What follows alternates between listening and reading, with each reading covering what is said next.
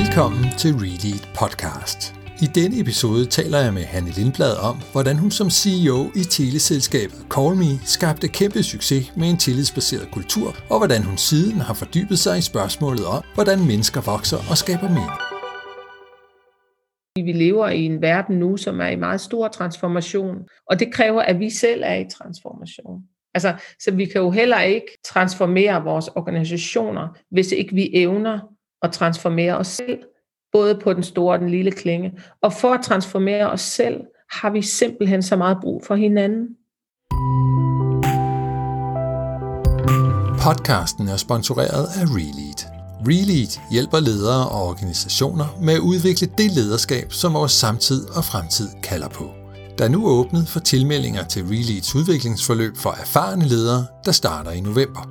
Gå ind på relead.dk, hvor du finder inspiration og oplysning, og tager kontakt for en uforpligtende samtale om, hvad der kunne være det næste rette skridt for dig og din organisation. God fornøjelse med denne episode af Relead Podcast.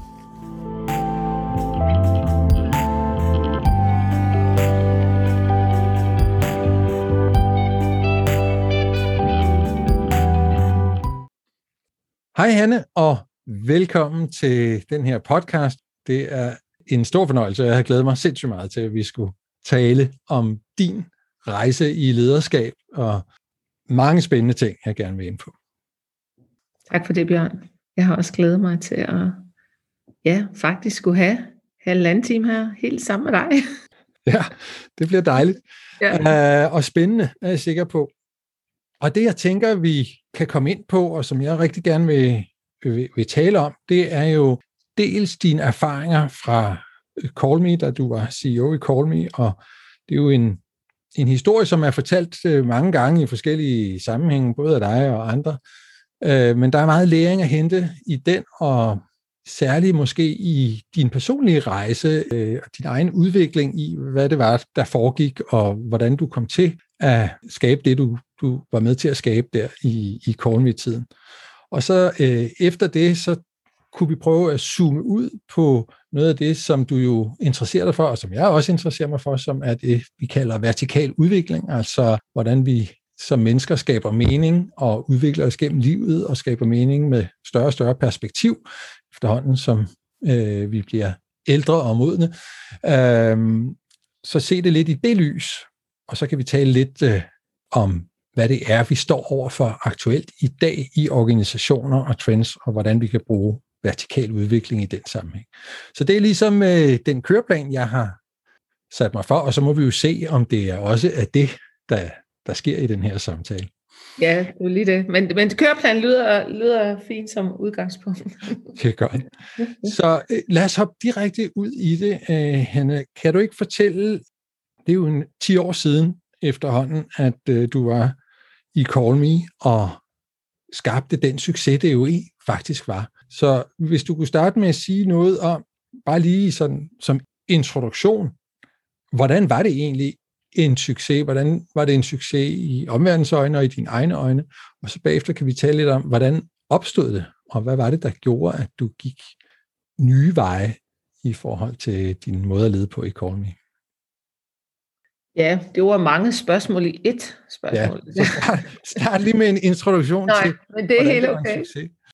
Jamen altså, man kan sige, Call Me-casen er lærerig, fordi den endte med at være, eller endte med, men altså man kan sige i hvert fald, da jeg forlod Call Me i 2015, var det altså en succes 360 grader rundt. Altså man kan sige, organisationen voksede, menneskerne voksede, alle de hårde KPI, altså man vel kalder dem, øh, eksploderede, alle de bløde, altså eksploderede også, så, så der var nærmest ikke et punkt, altså der var ikke et område, hvor vi ikke, kan man sige, blæste nye døre op og performede vildt meget bedre, end vi gjorde tidligere. Så derfor var det en rejse, vi tog på tilbage i 2011, og det var også derfor, det er 10 år siden, fordi det var, det var i starten af 2011, jeg fik jobbet som CEO i Cormi. Øhm, og det lå faktisk ikke i kortene, at, øh, at Call skulle gøre noget ekstraordinært. Altså Call var bare et øh, sådan pænt kedeligt, vil jeg sige, øh, mobilselskab, blandt mange andre kedelige mobilselskaber i, i, i en branche, som jo fik større og større betydning for vores hverdag, fordi mobilbranchen på mange måder jo altså virkelig har sneget sig ind og udbyder nogle services, som vi alle sammen bruger, altså fra vi nærmest kan gå, og så til vi øh, lukker øjnene og tager herfra. Ikke? Ja. Øhm, og jeg havde allerede været i branchen i otte år, da jeg steppede op og blev CEO for Call Me. Øh, men i fasen op til, at jeg fik den rolle, der sad jeg som salg- og marketingdirektør i Call Me, og har siddet der i tre år. Øhm, og der var jeg faktisk begyndt at kigge mig om efter et job uden for branchen, fordi at det var sådan lidt tordenskjold soldater, der sad i, på de øh, sådan, tungere pladser i branchen, og de bevægede sig særlig, ikke særlig meget.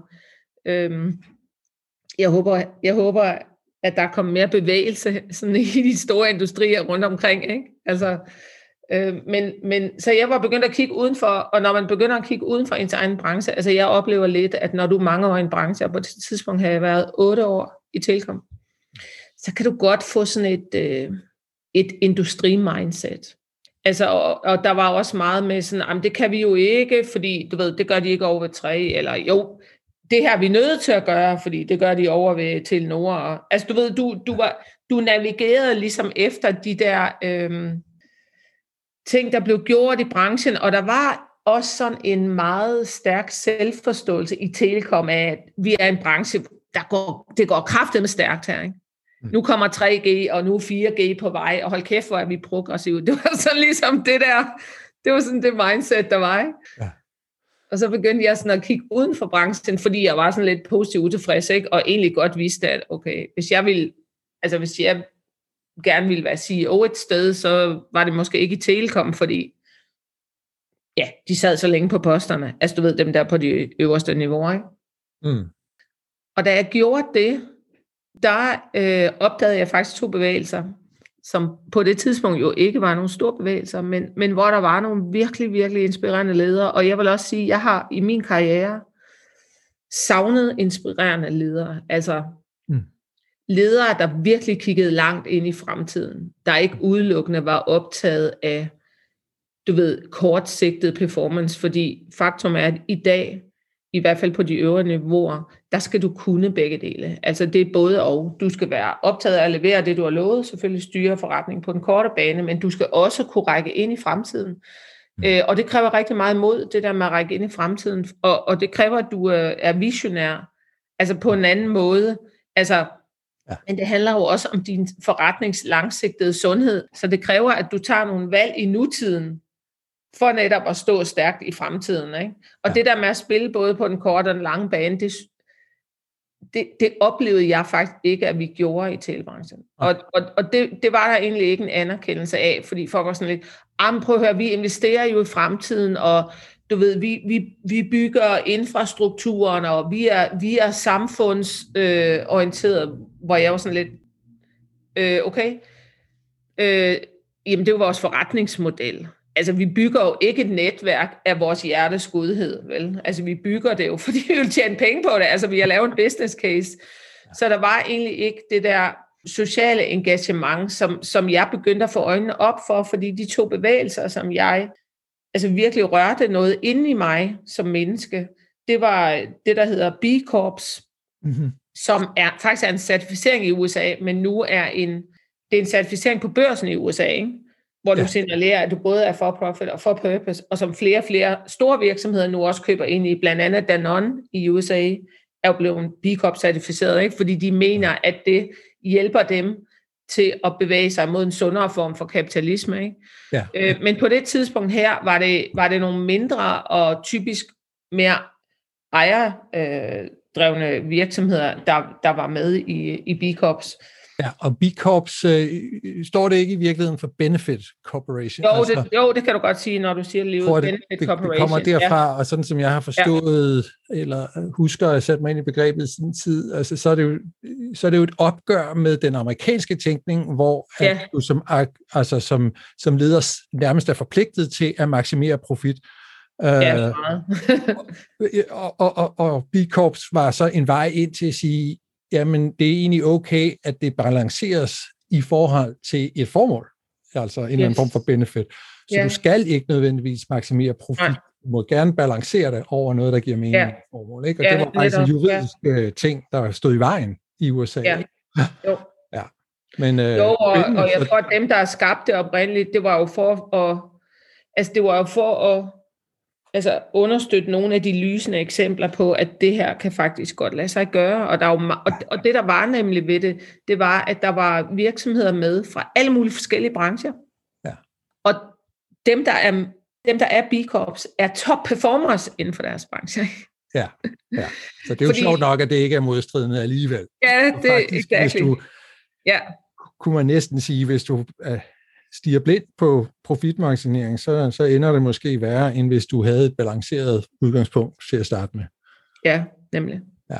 Øhm, det var du inspireret af? Som det, var det var jeg inspireret af, og, og man skal heller ikke under... Altså, jeg tror nogle gange, når jeg har mødt nogen, ikke, så har de tænkt, at hun er bare blevet til sådan en Mother Teresa, hun snakker bare om at doing good og making impact og sådan noget. Ikke? Men ja. det, var jo, det var jo fordi, jeg var på... Jeg, jeg opdagede pludselig, at der var et ben mere, man kunne stå på, Mm. Altså fordi, fordi jeg har jo altid i min karriere været en top performer og har leveret varen og haft hånd på kogepladen og alt det der, haft P&L-ansvar i masser af år. Så jeg var jo godt klar over, at det at gå den her vej, det betyder jo ikke, at jamen, så kan jeg lige slække, og så får jeg lige lov til ikke at levere nogle måneder. Jeg var godt klar over, at der skulle leveres hele vejen. Men samtidig så jeg også, at de der virksomheder havde en meget, meget større relevans. Ja. Øhm, altså i deres altså umiddelbare nærhed, vi kan sige, blandt deres stakeholders, både kunder og, og, og, og ikke-kunder egentlig. Altså en, en meget større resonans i det samfund, som de var en del af. Mm. Og, og det kunne jeg godt se, det manglede i Telekom. Okay. Det, det jeg var op imod, kan man sige, det var, at jeg blandt andet havde en chef på det tidspunkt, som jo slet ikke troede på, at det kunne lade sig gøre. Altså, som I slet ikke. Han, ja. han mente simpelthen ikke, at man kunne skabe det der i Telekom. Han, han mente faktisk, at for at skabe, altså virkelig bygge et stærkt brand, som for eksempel Apple, som vi jo har meget med at gøre, fordi vi var i Telekom, at, øh, at så skulle du have et fysisk produkt. Der var, der var på det tidspunkt i 11, var der ikke rigtig nogen eksempler på en servicevirksomhed, der havde gjort det her. Okay. Altså med, purp- med at have et stærkt purpose. At have et stærkt purpose, nej. Ja. Nej, for men, man men kan det... sige i Telekom, ja, du sælger data, og du sælger de der ja, minutter, og, og ja. it, ikke? på en eller anden jo. måde. Jo, og så sælger, solgte vi jo produkter, men det var jo andres produkter, så det var jo Apples iPhone, for eksempel, ja, ikke? Altså, ja. som jo ikke var vores. Ja. Ikke? Men jeg var så a woman on a mission, kan man sige. Ikke? Ja. Ja. øh, der havde set noget, ikke? Øh, og altså når du, når du ser noget, så tager det jo selvfølgelig noget tid. Altså du skal jo finde ud af, når du bliver inspireret udefra, fra andre virksomheder og sådan noget, ikke? så er det jo aldrig en opskrift, du bare kan lægge ned over din egen. Altså, det kræver jo virkelig, at du går ind i det med altså, åben øh, hjerte, åben hjerne, og ligesom finder ud af, hvordan, hvordan fanden kan, hvordan kan vi bruge det her, ikke? Ja. Øhm, så, og skæbnen ville så, at jeg på det tidspunkt også øhm, studerede på INSEAD i Frankrig, mm-hmm. og virkelig altså, fik en dybde forståelse af Blue Ocean Strategy, som jeg altid har syntes var spændende, men på det tidspunkt var jeg nok som de fleste andre. Jo, jo, det har jeg hørt om, men altså, jeg havde jo ikke brugt det. Vel, altså, så var øhm. det øh, de to øh, strømninger, eller de to øh, bevægelser, som du var inspireret ja. af, det var B Corp, og var det så Blue Ocean Strategy, eller var det... Ja, det var altså både det var B Corp og Conscious Capitalism, som jo også var en bevægelse i USA, men okay. det var mange af de samme, der var med begge steder. Ja. Og så var jeg i høj grad også inspireret af Blue Ocean. Altså jeg blev optaget af det der med, hvordan fanden kan jeg for Call Me skabe bare en lille smule Blue Ocean, også fordi at Telekom-markedet bare var Red Ocean. Og, ja. og det er de fleste brancher jo i dag. Altså det var rent sagt et ludermarked. Ja. Og, og, og ludermarkedet er bare fyldt med en masse dårlige forretningsmekanikker. Okay. Og det er ikke særlig befordrende, når du arbejder med en kundebase.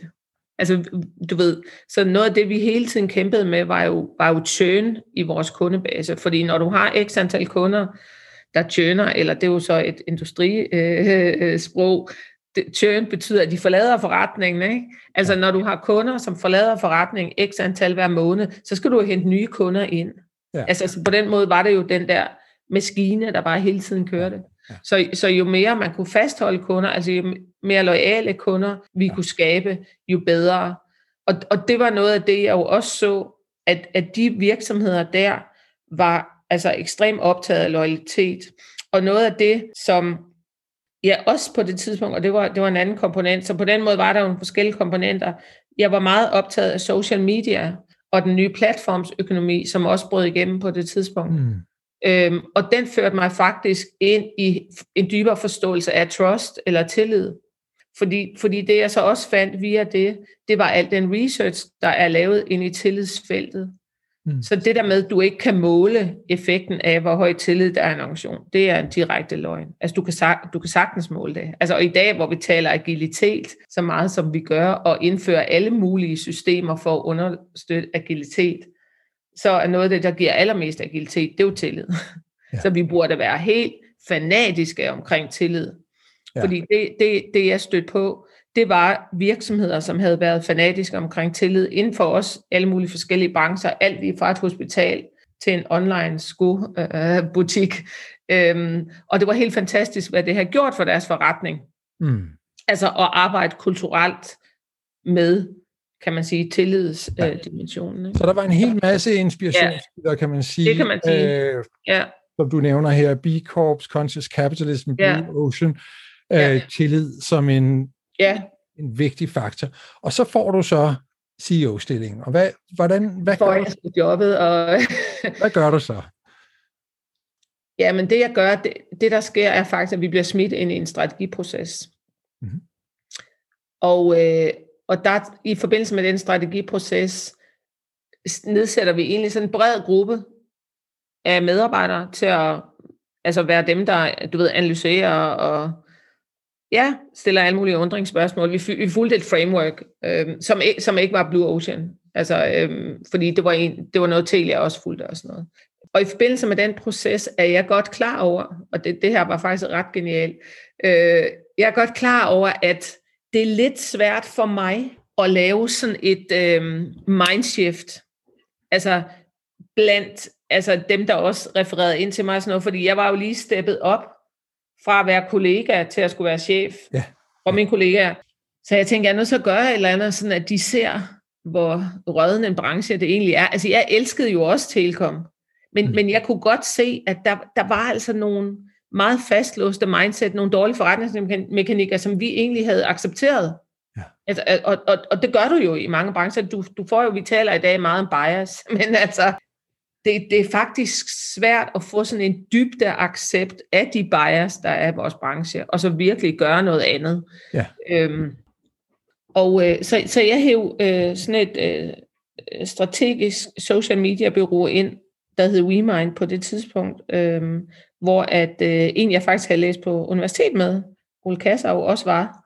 Og de, dem havde vi en dag sammen med, og, og det sjove var, at øh, da den dag var over, der, der kunne alle i rummet, de kunne altså godt se, at, at den måde, der blev kommunikeret på i telebranchen, var bare ekstremt manipulerende, og der var brug for at gøre noget andet. Okay, så de Så, øh, så vi havde ikke strategien og... om, hvad, hvad vi skulle gøre der, men, men, men, men, men lige pludselig var de med, altså de var åbne over for, at noget af det, altså som jeg havde set, og som var i gang med at arbejde i mig, at det kunne jeg bringe på banen, øh, fordi der var, der var kommet en åbning. Altså, og det gjorde så, at da processen var færdig, der stod vi med en rendyrket trust-strategi. Okay. altså, ja, så, så I, du, fik, du lykkedes med ved blandt andet at bringe dem her ind, at få sat lys på noget af alt det, som egentlig var dårlig ja. kommunikation, eller...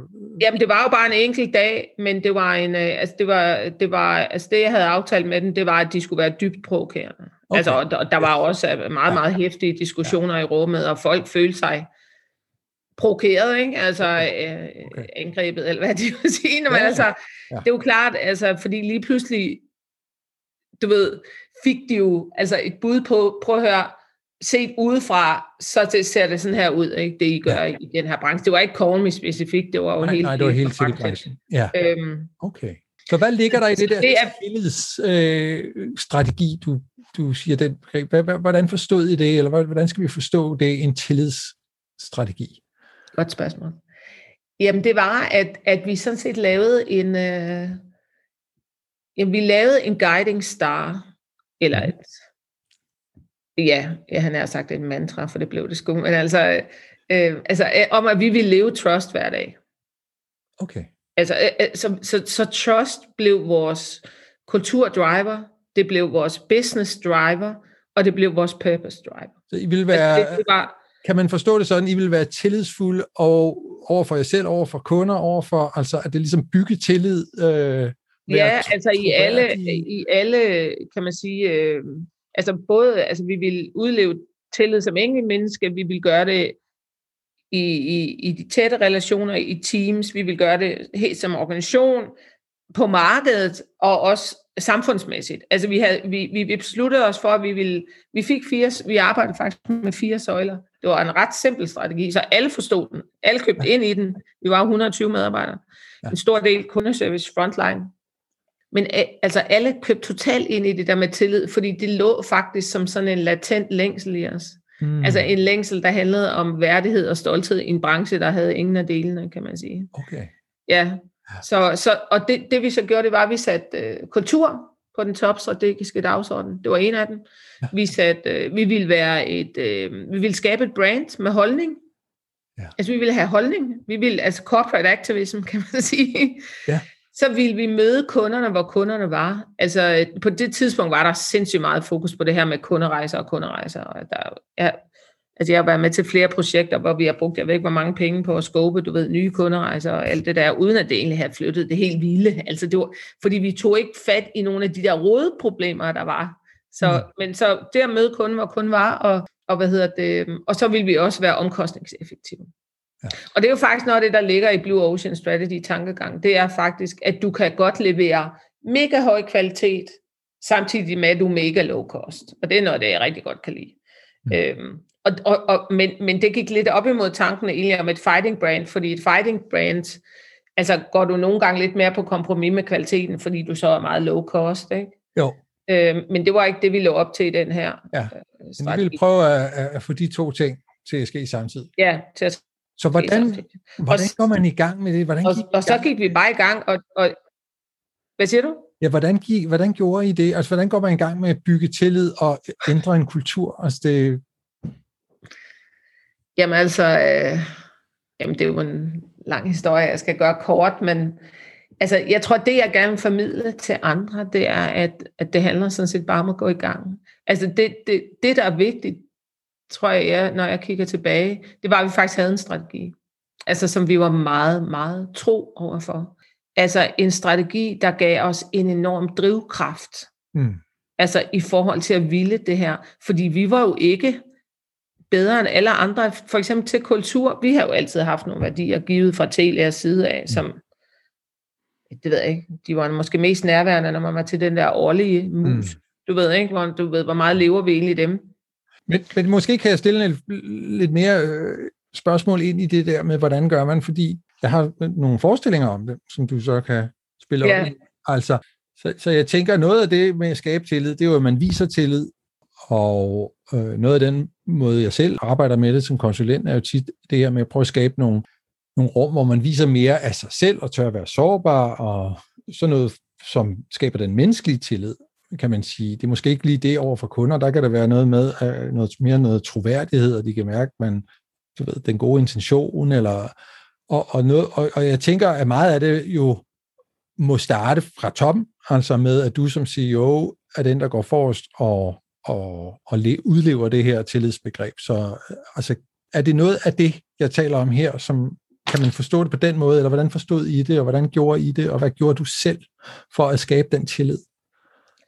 Jamen noget af det, vi gjorde helt konkret, altså for at, at starte rejsen, var egentlig, at vi først og fremmest involverede vi alle. Så, mm. så du kan sige, på den måde var det ikke bare os i toppen, der sagde, at vi skal gøre sådan, sådan, sådan. Altså det var jo os, der selvfølgelig lavede den endelige strategi, men, men den var meget sådan inkluderende. Ja. Altså netop fordi vi egentlig ikke havde en fast opskrift, vi bare kørte efter. Altså, men, men det vi godt var klar over i starten, det var, at vi skulle få dem med, altså vi skulle virkelig få dem til at tro på, at vi ville det her, ikke? fordi der havde jo netop været mange omgange, nu laver vi en ny kunderejse, og nu skal vi forbedre kunderejsen, og det gjorde vi jo også altså på de små marginaler, men ikke sådan på den, det var jo ikke, altså fordi vi lavede faktisk nogle trust KPI'er, så vi, vi laver nogle, en helt ny form for KPI'er, blandt andet med Net Promoter Score, hvor vi øh, i 11 sagde, at vi ville komme helt op på niveau med Telmor, som jo på det tidspunkt ligesom var, kan man sige, den stærkeste i branchen, totalt set også meget bedre end de store selskaber. Ikke?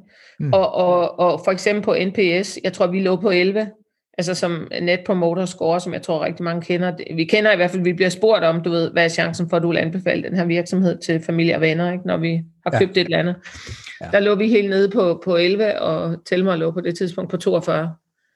Og der lavede vi så altså en målsætning om, at vi ville være på niveau med dem, ja. når der var gået fem år. Så det var, det var på den måde også langsigtet. Men det var jo virkelig, altså, øh, der var meget få virksomheder på det tidspunkt, der lå så højt.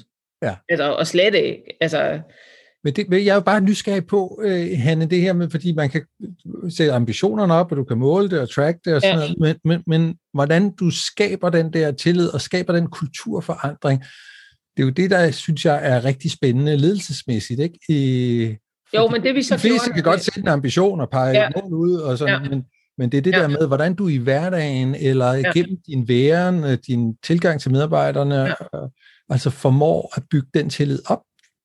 Ja, men altså generelt var der jo en relativt, altså, altså jeg tror allerede, vi havde en god kultur. Vi havde ikke en dårlig kultur som udgangspunkt. Mm. Vi havde nok en kultur, som der er mange steder, men, men, men jeg tror, vi, altså jeg var, jeg var i hvert fald som CEO i stand til at vise en meget stor grad af åbenhed og sårbarhed. Øh, og turde godt stille mig ud. Og det gjorde jeg jo også. Altså for eksempel med, både med kultur og med purpose og sådan noget, var jeg jo meget åben omkring at sige, prøv lige at høre her, vi, vi har jo ikke gjort det her før, det var noget, vi skal gøre sammen. Og, og, og, og vi har ikke alle svarene i ledelsen. Altså vi har jo brug for jer, ikke? Altså, vi skal, jo, vi skal jo finde den her vej sammen.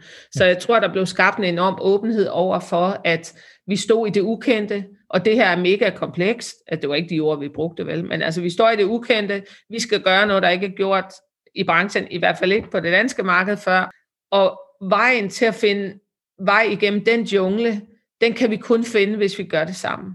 Okay. Altså, og, og, og, og vi var meget konkrete, og, og det tror jeg også, der er rigtig meget brug for. Og så var vi modige forstået på den måde, at vi ligesom sagde, hvor lever vi tillid? Altså, hvor oplever vi, at vi virkelig møder kunden og skaber tillid, og hvor gør vi det ikke?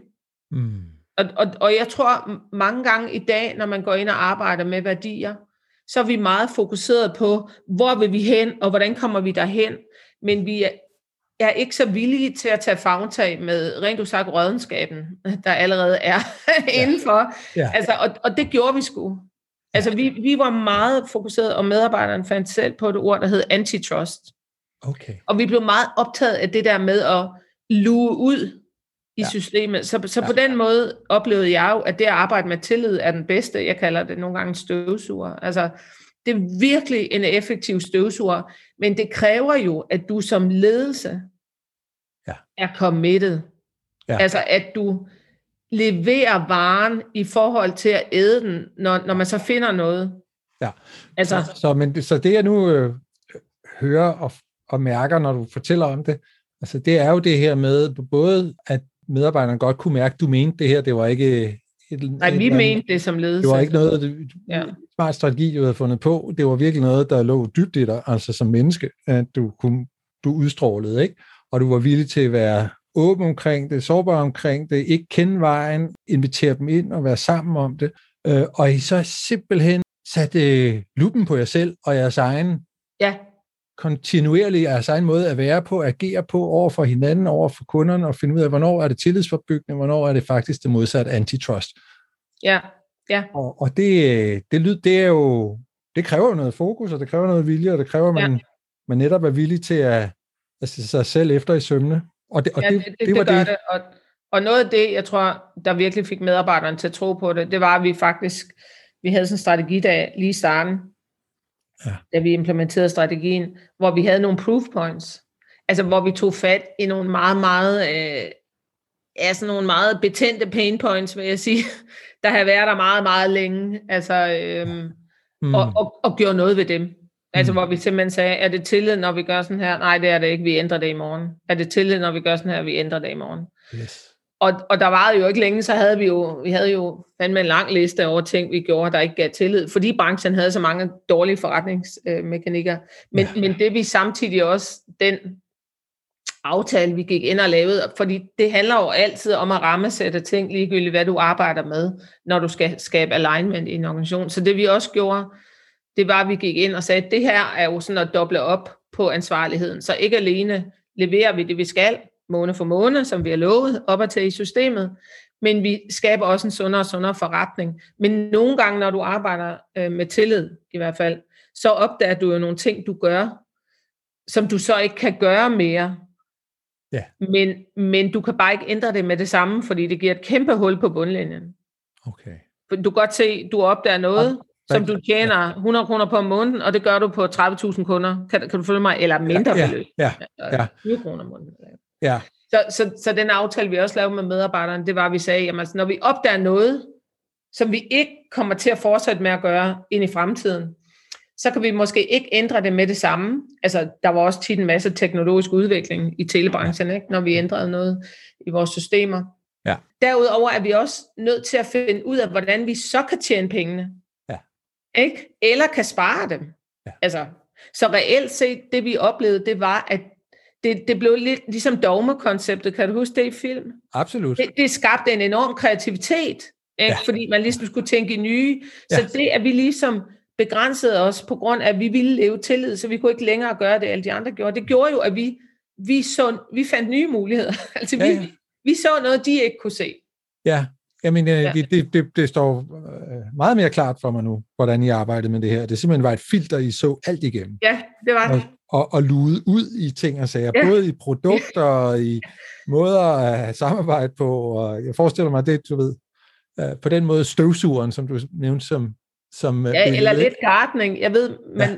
nogle gange, i hvert fald i det regenerative øh, ja lederskab, som man snakker om, snakker man om gardening. Og på en måde var det jo gardening. Altså det, vi blev gartnere, fordi vi, vi skabte jo en meget sundere jord. Så det var ja. jo sådan en udlugning, hvor vi tænkte, nej, nej, der er noget, der ikke skal være.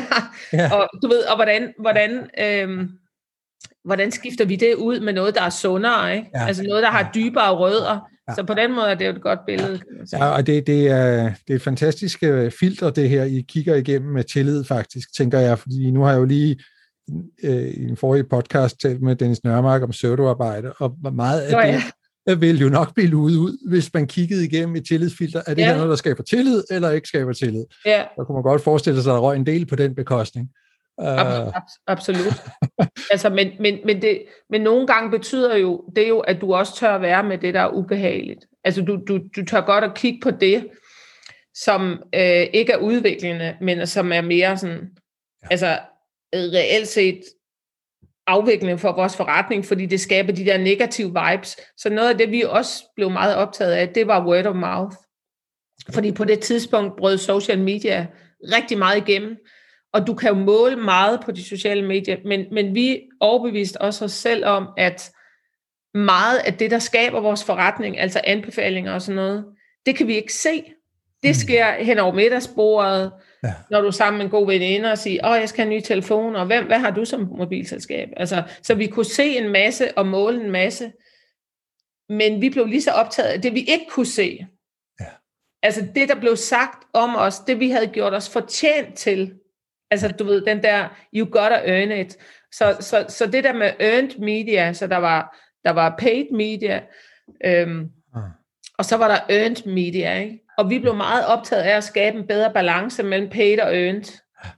Og det der med at, at, at gøre dig fortjent til earned media, altså det, det, det folk siger om dig, det måde, de anbefaler dig på, det er jo en, øh, en sindssygt sund strategi at have, altså ja. synes jeg, og, og, og ligesom tænke over, hvordan kan vi blive så relevante, øhm, at, at vores kunder har lyst til at, at sige til deres venner og familie, yes man, ja. Ikke? I skal fandme ja. tage call me, fordi du ved, de gør det, de har et pissegodt produkt, og de gør det godt, men de er også, de er også samfundsrelevante, og det var jo det, der så gjorde, at vi også tænkte i det der med, hvordan kan vi, øh, hvordan kan vi skabe tillid på den samfundsmæssige klinge, ikke? Ja. Ja. Fordi markedsmæssigt var vi jo de første, der gik ud og prioriterede eksisterende kunder, for det på det tidspunkt var der meget stort fokus på nye kunder.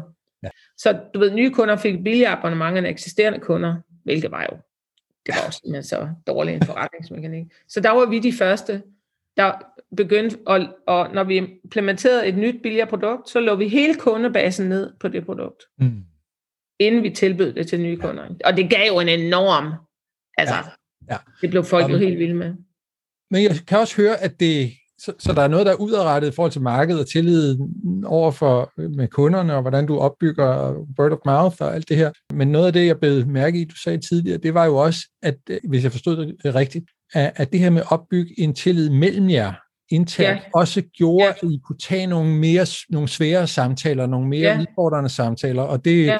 Altså, og det er jo lige efter bogen, hvis man har læst Lencioni's Five Dysfunctions of Teams, ikke? hvor øh, at Ja. tillid er helt fundamentet for at skabe, for at kunne tage konflikter og svære Ja. samtaler og Ja. skabe et reelt engagement, en reelt commitment, Ja. som så i sidste ende giver resultater. Så, så ja, din case er jo sådan set et, et super fint illustration. Jamen, den er rigtig fin. af den Og, model. og, og, og, og, det, det, og det jeg også tit formidler, når jeg er ude og snakke om den, er jo, at, at vi voksede som mennesker alle sammen. Og jeg tror i virkeligheden, det er jo det, der betog os.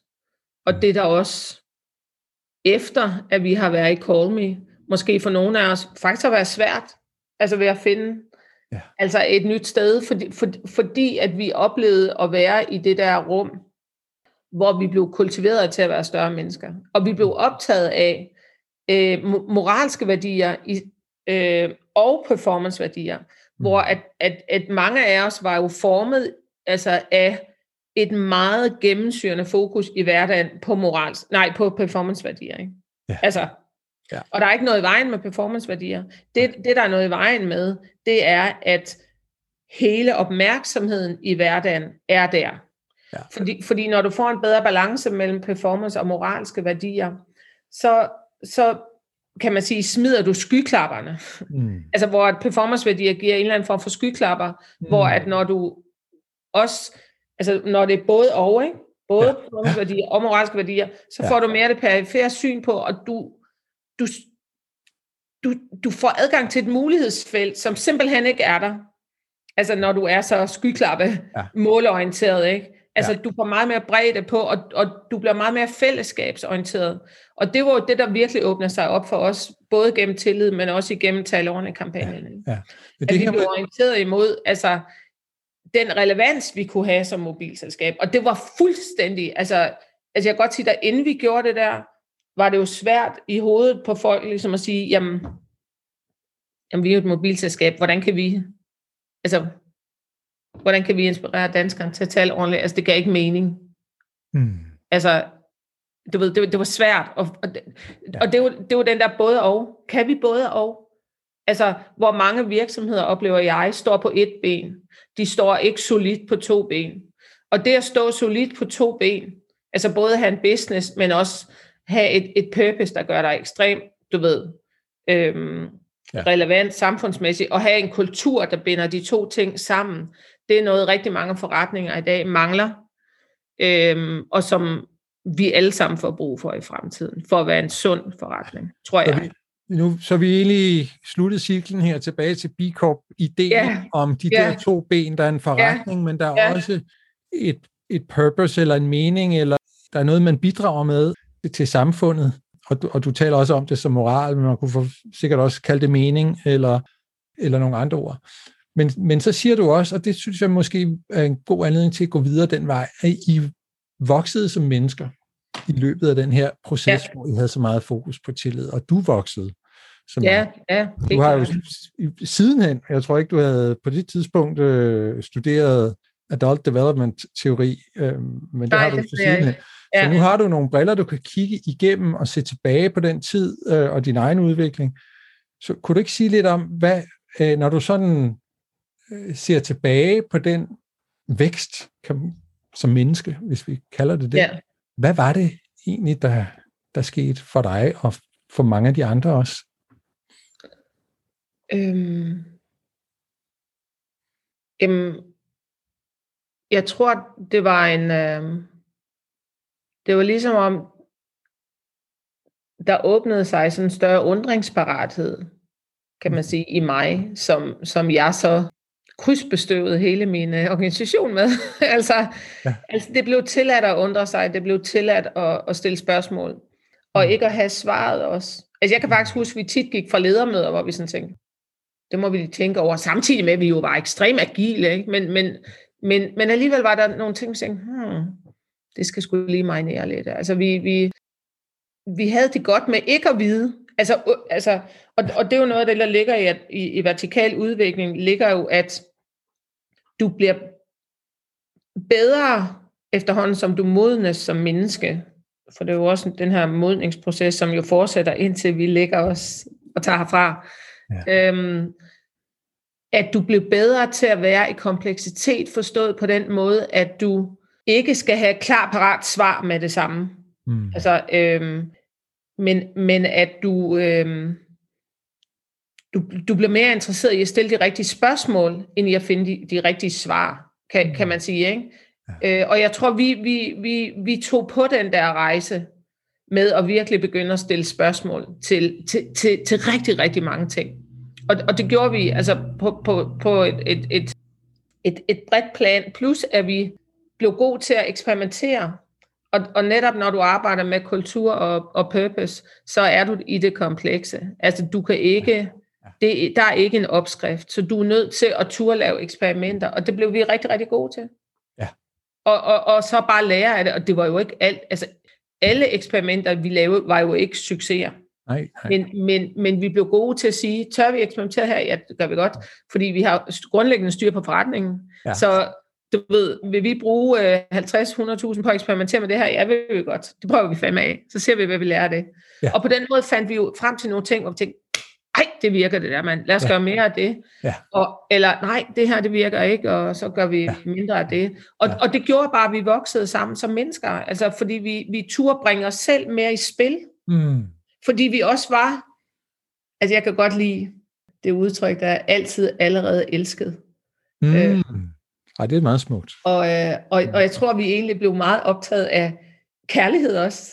Ja. Altså at det der med at have hjertet med på arbejde, og, og, øhm, og netop, som jeg sagde, det med de moralske værdier, altså, øhm, altså menneskelig omsorg, og altså vi begyndte jo også at, at, at tage folk ind, der havde svært ved at komme i arbejde, og altså vi, du ved, vi blev sådan optaget af, hvordan vi kunne understøtte det menneskelige potentiale. Altså vi blev også optaget af, for eksempel, vi havde en del unge mennesker, som når de slutter gymnasiet og ikke ved, hvad de skal, så kom de ud til os jo. Mm. Og vi blev sådan helt optaget af, hvordan kan vi indlejre en oplevelse i dem af, hvor fed en arbejdsplads kan være. Sådan at når de nu går ud og læser, og så kommer ud, og, og who knows, altså måske hurtigt bliver leder, eller et eller andet, eller får ansvar for andre mennesker. Hvordan kan vi indpode altså en, en, altså en, en begejstring i dem for det menneskelige potentiale? Ikke? Så, så, så, så på den måde blev det ligesom noget, vi var meget optaget af, og det har vi ikke været før på den måde overhovedet. Altså, så, og, og, så, men det var ikke længere svært for os at, at gøre begge dele. Altså drive vækste forretning, vækste mennesker. Det blev ligesom selvindlysende, at de to ting hænger uhjælpeligt sammen. Og at det er i hverdagen, vi skal gøre det. Ja. Altså vi skal skabe den der stilisering, så det kan ske i hverdagen. Ske samtidig med, at vi arbejder, at vi hele tiden har den der orientering mod det menneskelige, ja. og på at udvikle det. Ja. Øhm, så, så, så jeg tror, at, at på den måde, kan man sige, fik jeg sådan en meget konkret oplevelse af det der med vertikal udvikling, inden jeg overhovedet fandt ud af, at der var noget, der hed det. Hvad det var for noget? Nej, det præcis. anede jeg jo ikke. Ja. Men, men det jeg oplevede var, at jeg begyndte at stille nogle andre spørgsmål, end de kollegaer ja. på mit eget niveau. Ja. Og måske skal vi lige, lige øh, dykke lidt ned i det der begreb vertikal udvikling, øh, ja. og hvad, hvad det egentlig betyder i, i, i forskellige sammenhænge, uden at, øh, at gennemgå en hel teori. Men du har jo faktisk oversat en hel bog af Jennifer Garvey Berger, øh, som, ja. som, øh, som udfolder øh, Robert Keegans øh, model for vertikal udvikling og personlig modning. Og så ved jeg, at du ja. også er inde i øh, andre modeller, vi kan komme tilbage til.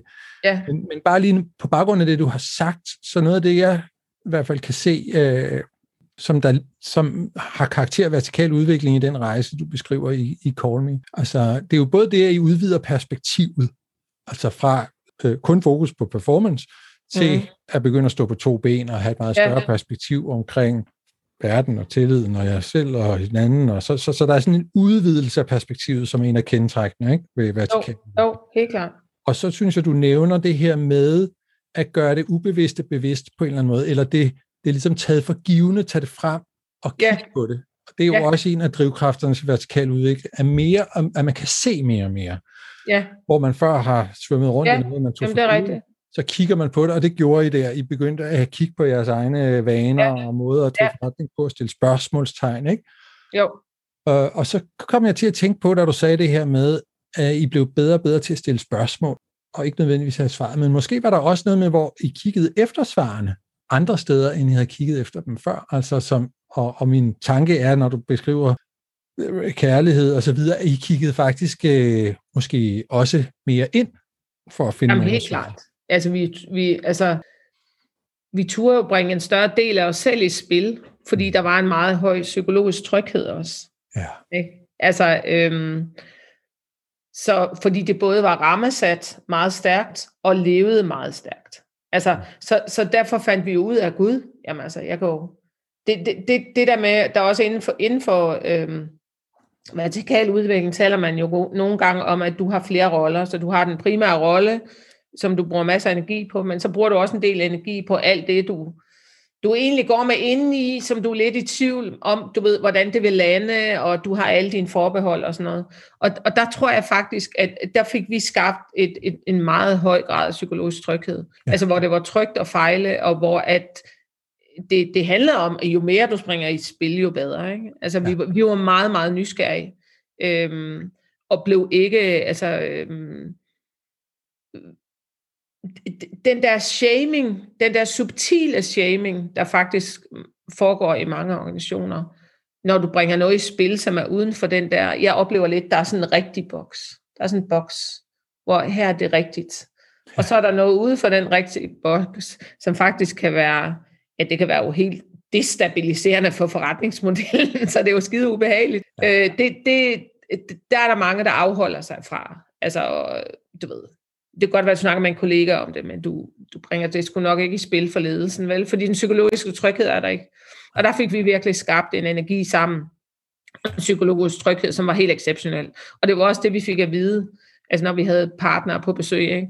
Ja. De sagde jo altså, Telia var jo en, en fin forretning, altså der var ikke noget vej med Telia, men de sagde, jamen, altså når vi er over ved Telia, og så går vi over på den anden side af gaden og går ind ved Kornmid, det er bare en helt anden energi. Altså der er bare sådan en helt anden atmosfære, en anden nysgerrighed, en helt anden samarbejdsevne. For det er jo også samarbejdsevnen, der bliver styrket af det her, Bjørn. Når du får den her undringsparathed og den her villighed til at ville bringe dig selv i spil. I alle dagligdagens små og store situationer. Ikke? Altså, mm. Og det er jo samarbejdsevnen, der afgør vores forretning. Ikke alene samarbejdsevnen internt, men også i forhold til alle de partnere, vi har i vores system. Ikke?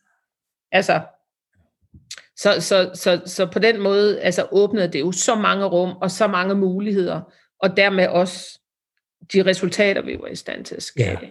Ja, ja. og det ja. er jo der, hvor jeg synes, at den her case er så stærk, fordi den viser netop, at det kan gå hånd i hånd. Ja, exactly. og, altså. og at det faktisk er ekstremt resultatskabende at, at få det niveau. Meget. Og det er, jo rigtig, det er jo rigtig trist, at vi egentlig er formet til ikke at kunne se det.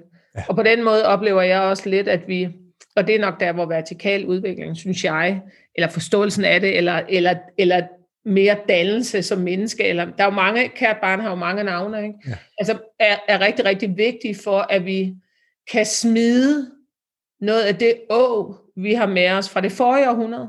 Mm. Altså fordi mange af dem, der sidder som ledere i dag, er jo rigtig meget formet af kulturen i det, i, i det forrige århundrede, og jeg tror bare, at det her århundrede kalder på noget andet.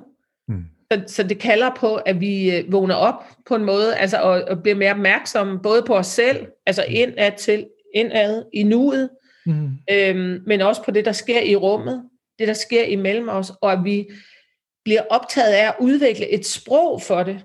For det er kun via sprog, at vi ligesom kan orientere os, altså øh, blive klogere på os selv, men også blive klogere på hinanden.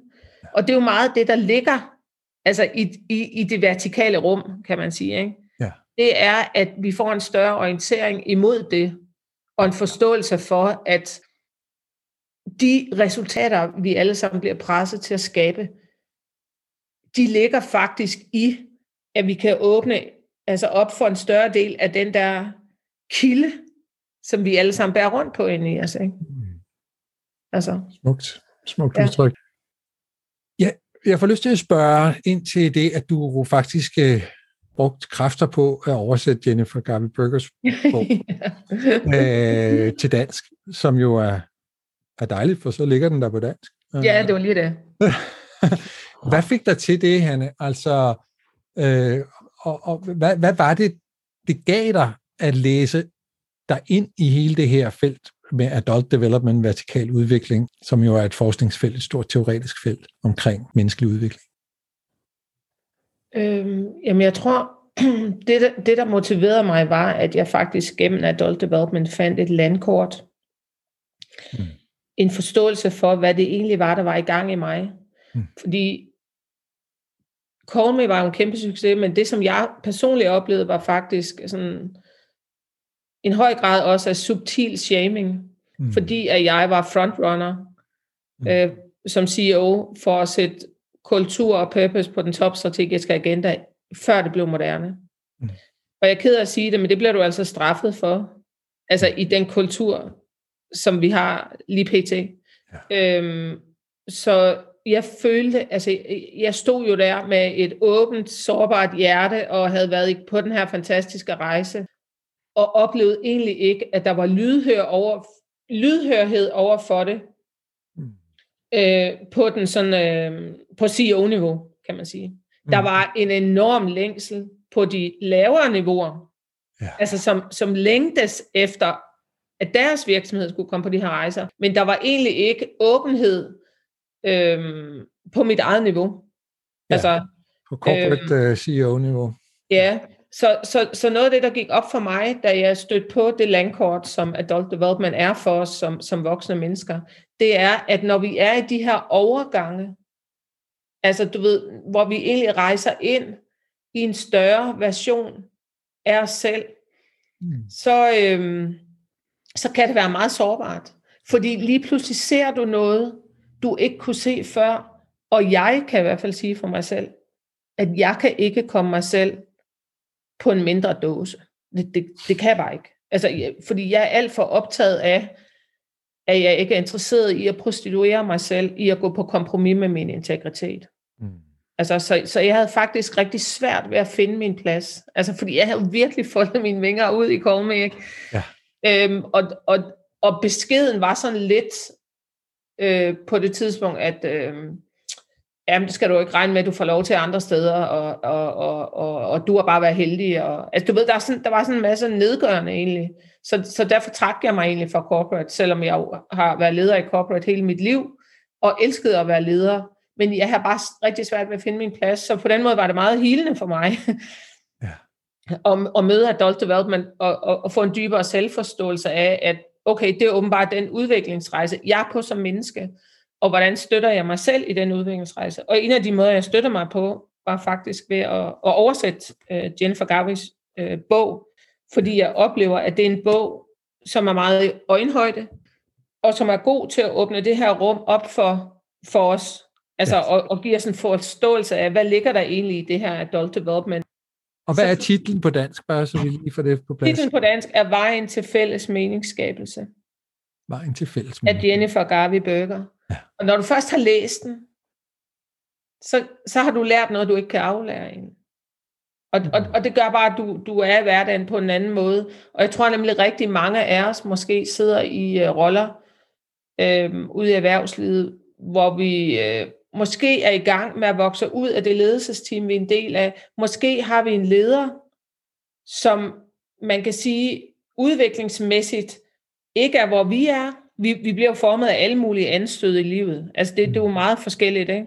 Og, og så kan vi godt være i tvivl om, hvad vi skal. Skal vi forlade, du ved, selvom vi egentlig er glade for jobbet, men, men du ved, vi føler, at vi sådan bliver gjort mindre, end vi egentlig er. Så mm. hvordan skal vi navigere? Og der, der oplever jeg, at der er en masse svar i, mm adult development. øhm, som netop er, at løsningen er ikke altid at forlade. Altså løsningen er måske mere at forstå, hvad er landkortet, hvordan kan jeg navigere i det, hvordan kan jeg bidrage, hvordan kan jeg måske i talsætte det, jeg oplever. Altså på en måde, der gør, at de andre faktisk forstår mig. Fordi det var noget af det, jeg oplevede på min rejse, det var jo, at vi voksede fra hinanden, fordi jeg var på den der eksplosive, vertikale rejse i Kormi. Og mine kollegaer i Telia-systemet havde egentlig svært ved at forstå, hvad fanden foregår der egentlig. Og de er også svært ved at forstå, hvorfor fanden det egentlig var så succesfuldt. Altså, fordi de kunne ikke leve det der Nej. med kultur purpose på det tidspunkt, vel? Altså, de var ikke der. Og jeg var egentlig sådan, jeg fatter ikke, de ikke forstod det, vel? Altså, mm. du ved, kan de ikke se det? Altså, tallene taler jo deres tydelige sprog.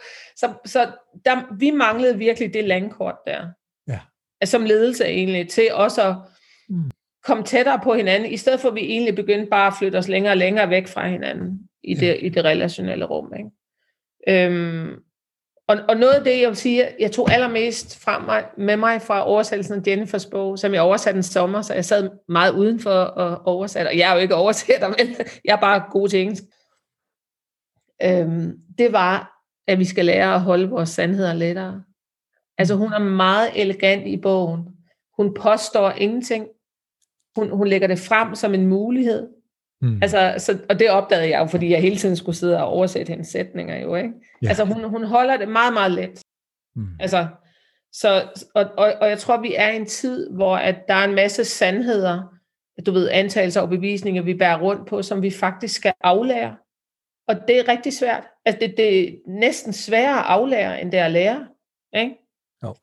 Øhm, og det der med at holde det lettere, ja. det, det understøtter også det der med at have en større undrings, parathed, ikke? Jo, men det er jo også, man kan sige, det er jo ikke ligefrem noget, vores mediebillede lægger op til, at nej, man holder nej. sin Enig. sandhed og antagelser og sådan noget lidt. Altså, jo mere bombastisk du kan komme ud med en skarpskåret holdning med fasthed, altså jo mere større chance ja. er der for, at du bliver inviteret i et eller andet debatprogram, ikke?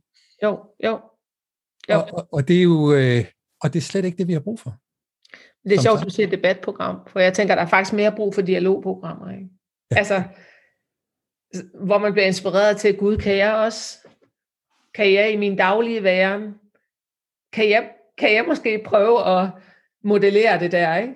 Altså, hvor du kan sige, når vi hele tiden ser debatprogrammer, så er det jo ligesom det, du ja. bliver så præget af, ja. at, du, at du uden at ville det, så ender du i en debat. Jeg er jo meget optaget også af mit, mit arbejde i dag, øhm, når jeg arbejder med, med alle mulige forskellige mennesker, med dramatrikanten. Altså jeg, jeg oplever, at vi meget er en dramakultur, og du kan sige, at hele debatkulturen er en dramakultur, ikke? Altså hvor du skifter mellem at være offer, skurk eller held, ikke? Altså du kører rundt i den der, ikke? Øhm, og, øh, det er bare, og det er bare trist, fordi det, det, vi tager det også med hjem. Ja. Og, det, og det var noget af det, jeg vil, jeg vil lige sige, at, at der faktisk var det sindssygt gode også ved med rejsen Det var, at vi arbejdede med at tale ordentligt, og jeg troede egentlig ikke, jeg havde et, jeg troede ikke, jeg havde et problem, da jeg skulle fronte det og sådan noget. Og så gik det egentlig op for mig, at øh, den der hårde tone, den levede rigtig meget i mig, når jeg var presset. Og den levede også i mig i forhold til min familie og mine børn. Så jeg har jo været på sådan en virkelig dyb rejse i forhold til at luge, altså hårdheden ud af mig selv.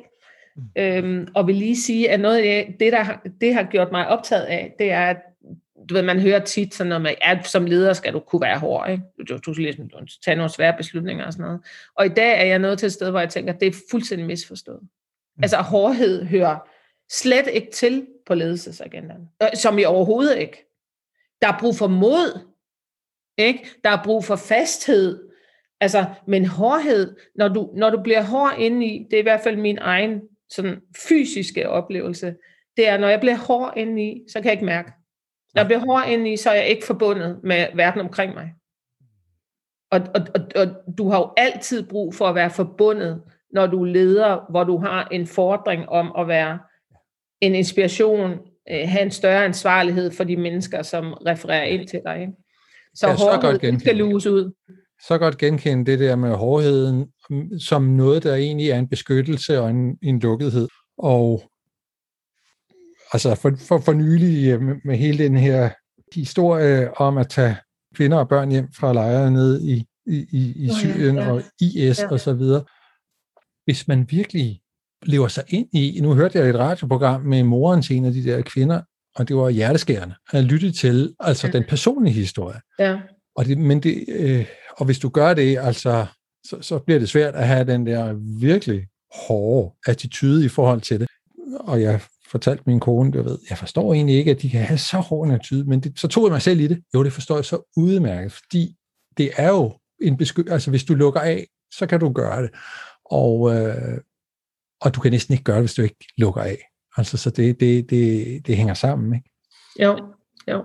Og så øh, en anden ting, jeg kom til at tænke på før, da du sagde det her, omkring at holde tingene let, at, øh, at det du jo, bare for at undgå misforståelser omkring det begreb, altså det er jo ikke noget med, at vi skal være relativistiske, og alt er lige godt. Nej, nej, nej, nej, nej. Det er det ikke. Det er mere det der med, du ved, det her, det tror jeg på, men jeg er også villig til lige at kigge på ja. det, og lige udfordre det, og lige høre, hvad, hvad dit perspektiv på det er, der, og lige tage det op til genovervejelse. Ja. Men, men, jeg står, men, men jeg bevarer også min integritet og min tro, eller min, hvad det nu er, som betyder noget for mig. Jamen også fordi der er jo, øh, der er jo hele tiden et nyt nu. Ja. Altså, og øh, faktisk, øh, jeg har altid været meget sådan inspireret også af indianernes historie og sådan noget. Indianerne har et begreb, og det er faktisk også et filosofisk begreb, der hedder constant flux. Mm. Altså alt er hele tiden i bevægelse, alt er hele tiden i transformation. Og på den måde kan man sige, har vi, synes jeg, som den menneskelige race, en forpligtelse til at forstå, hvad det betyder. Altså, fordi vi har jo fået bevidstheden i gave, ikke? og det var noget af det, som, som Jennifer netop beskriver i, i bogen, hvordan vores bevidsthedsform egentlig hele tiden er i udvikling. Mm. Øh, ikke? Altså, og, og antager forskellige former, ikke? Altså, og ligesom kan se mere og mere. Det er ligesom om, vi jo også mønstergenkender, det er ligesom om, vi, vi, at, at livet er en eller anden form for puslespil. Og, og, og efterhånden, som vi vokser og modnes, så er der bare nogle flere brækker, vi, vi, vi kan se, i, i det der puslespil. Ikke? Øhm, så, øhm, så, så jeg tænker, at det, det, det er rigtig, rigtig vigtigt, at, at vi bliver orienteret mod det, også fordi vi lever i en verden nu, som er i meget stor transformation. Og det kræver, at vi selv er i transformation. Altså, så vi kan jo heller ikke transformere vores organisationer, hvis ikke vi evner at transformere os selv, både på den store og den lille klinge. Og for at transformere os selv, har vi simpelthen så meget brug for hinanden. Altså, ikke? Altså, vi har brug for kvalitetsfeedback i hverdagen. Altså, for at kunne vokse som mennesker. Ja. Altså, ikke? Og, og, og jeg oplever jo, at arbejdspladsen i høj grad kan antage form som dannelsesplatform for os som mennesker. Også fordi vi bruger en meget, meget stor del af vores liv der, og vi går der ind som sårbare unge mennesker, der lige har taget en uddannelse, og vi vil så gerne bidrage. Og det vi bliver mødt med, det er altså afgørende for, hvad det er for et menneske, vi udvikler os til at være i livet. Ikke? Altså, og også, hvad er det for en energi, jeg kommer hjem med, altså både til min partner og mine børn, når jeg har været på arbejde. Så, så, så, så, så det der med virkelig at altså, få lavet en, en understøttelse altså i hverdagen af, der kultiverer det sprog, vi udvikler, når vi er sammen, og de ting, vi overhovedet er i stand til at gøre, altså de samtaler, vi overhovedet er i stand til at tage, altså bør jo hele tiden være større og større egentlig, altså, ikke? Ja, altså det, ja, det lyder smukt, når du, øh, når du fortæller om det på den måde, øh, og øh, måske kunne man, åh oh, ja, det lyder lidt utopisk, men, men faktisk er det jo, også en bevægelse, som er i gang, øh, ja. synes jeg, lidt i retning med de nye organisationsformer, hvor at øh, det her med fællesskaber og levende netværk og give mere og mere baseret, øh, øh, baseret organisationen mere og mere på tillid, forstået som at vi lægger ansvaret mm. øh, og beslutningsretten ja. helt ud, og vi skruer ned for top-down kontrol og, og det, der ikke nødvendigvis er særligt tillidsskabende, ikke? Jo, jo. Øhm, helt, helt klart. Altså. Så, så der er jo en bevægelse i gang her, som egentlig går i retning af det, du, du så fint øh, og smukt øh, øh, tegner op.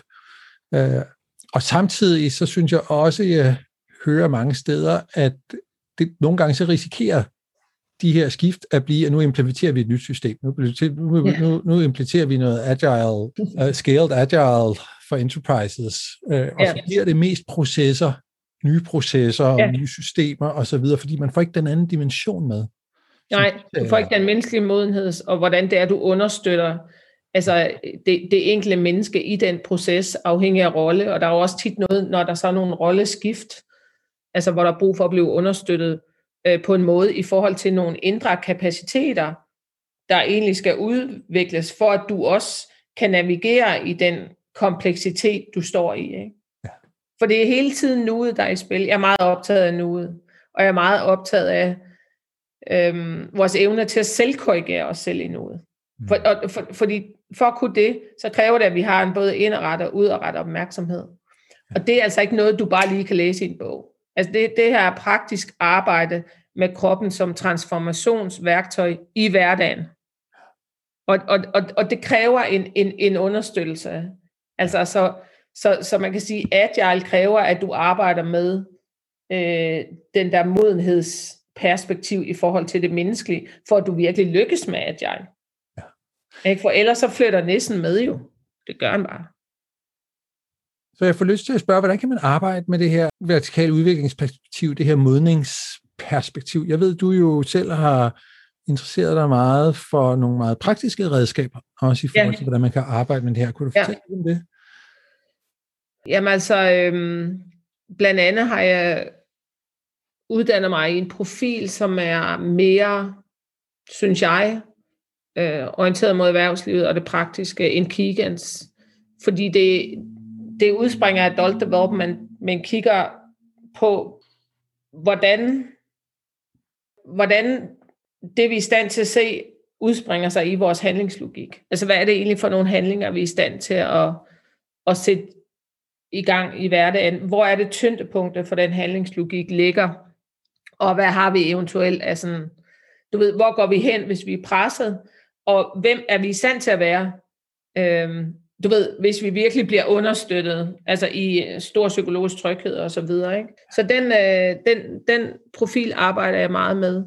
Øh, også i forhold til at kunne gå ind og sige, hvad er det egentlig for nogle samtaler, vi overhovedet er i stand til at have, altså for eksempel i en ledelsesgruppe.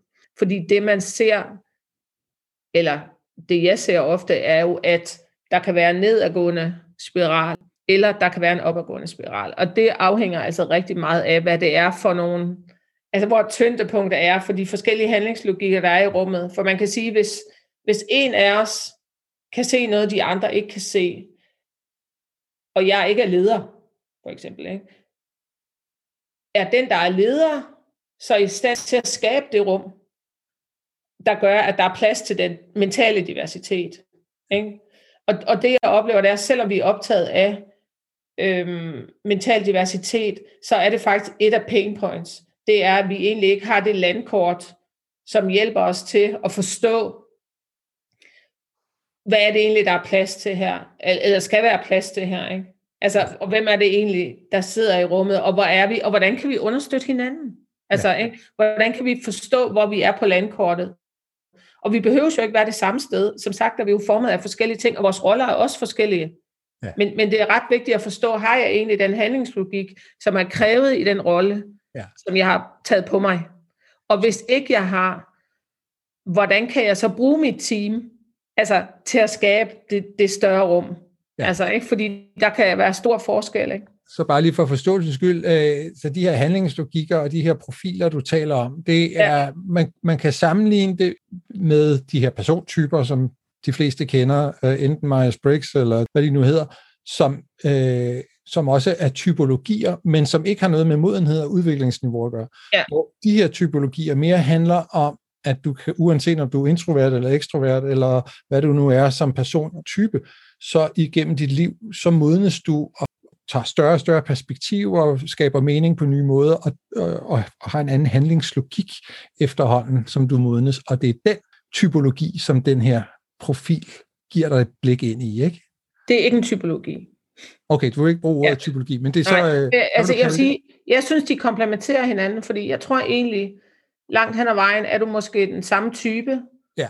hele livet, men du, du udlever den type på en anden måde, afhængig af, hvor du er rent modenhedsmæssigt som menneske. Ja. Fordi, ja. fordi det, som den her profil sætter fokus på, handler om, hvorfor nogle perspektiver, du overhovedet er i stand til at tage. Det er jo en meget åben, det er sådan, det er sådan en sætningsafslutningstest, så du, du får bare anslaget til en sætning, og så afslutter du den sætning. Så hvor at det andet er meget mere struktureret, meget mere rammesat. Så her er der en meget mere open space, og dermed afspejler det jo i høj grad, hvad, hvad er det egentlig for nogle perspektiver, jeg, jeg overhovedet er i stand til at tænke. Altså, ja. Fordi typisk, når vi sidder og udfylder sådan en test, er vi jo ikke mere presset, end vi er i hverdagen, hvor vi hele tiden skal respondere på noget og, og, og så videre. Ikke? Det handler om perspektivering og også ja. vores dybere liggende meningsskabelse. Så tak for afklaringen. Så ja.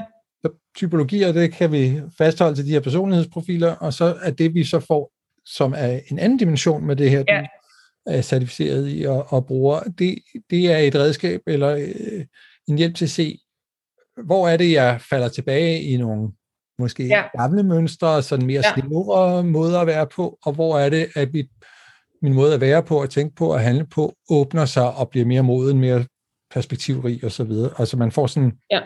Et landkort til sin egen... Ja, det gør man, plus at, at noget af det, som også skinner igennem, øh, kan man sige, øh, jeg laver jo altid sådan en, en, en debrief med personen, når, når man har taget uh, assessment, og så arbejder jeg jo så videre altså med den på forskellige vis efterfølgende. Men noget af det, der også bliver tydeligt, øh, er jo, hvor meget vi egentlig er orienteret mod vores indre verden. Ja. Og det, der sker imellem os, altså det relationelle rum, og også det systemiske. Ja. Altså, om der er en balance der i vores perspektivering, eller om vi hælder mere til den ene eller anden side. Og, og, og det giver jo sådan, sådan en pejling på, hvor der kan være brug for, at vi, vi kan man sige, øh, udvider vores øh, opmærksomhedsfelt. I nuet, det er hele tiden nuet. Mm. Øh, og, og en anden ting, jeg så også arbejder meget med, vil jeg sige, jeg arbejder rigtig meget med kroppen som transformationsværktøj.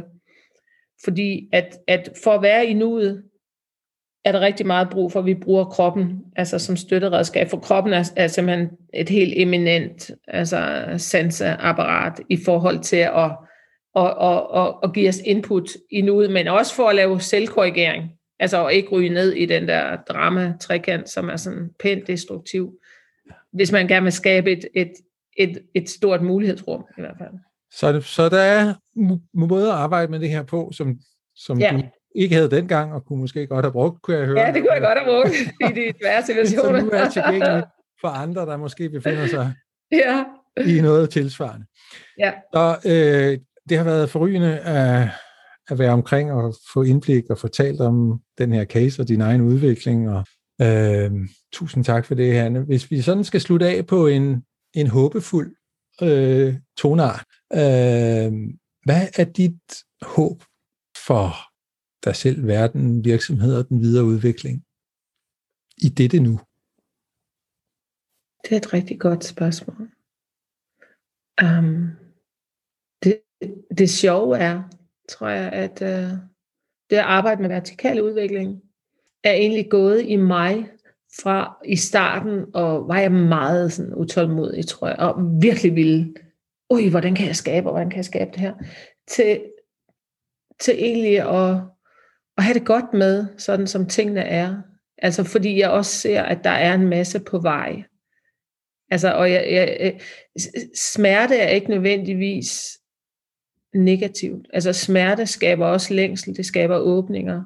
Og jeg tror noget af den smerte og den frustration, vi har haft over øhm, organisationer, vi ikke synes leverer varen, dårlig ledelse og alt det der.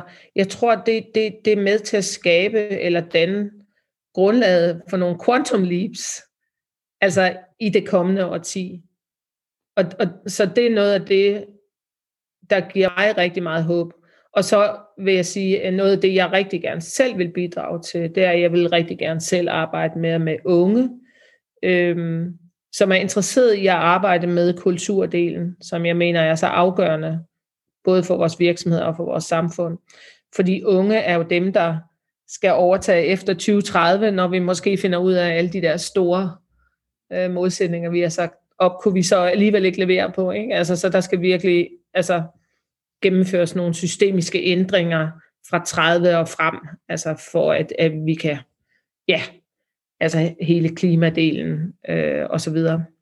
Ja. Så, så det er der mit håb og mit, øh, mit fokus rigtig meget ligger.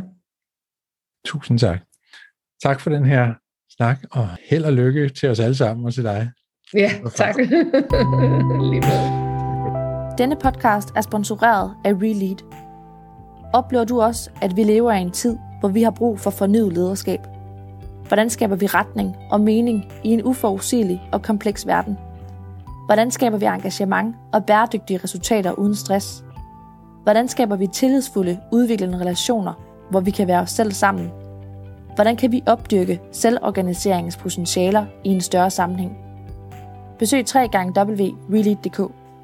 Her kan du få mere inspiration, viden og mulighed for at være med til at udvikle det lederskab, du og vi længes efter.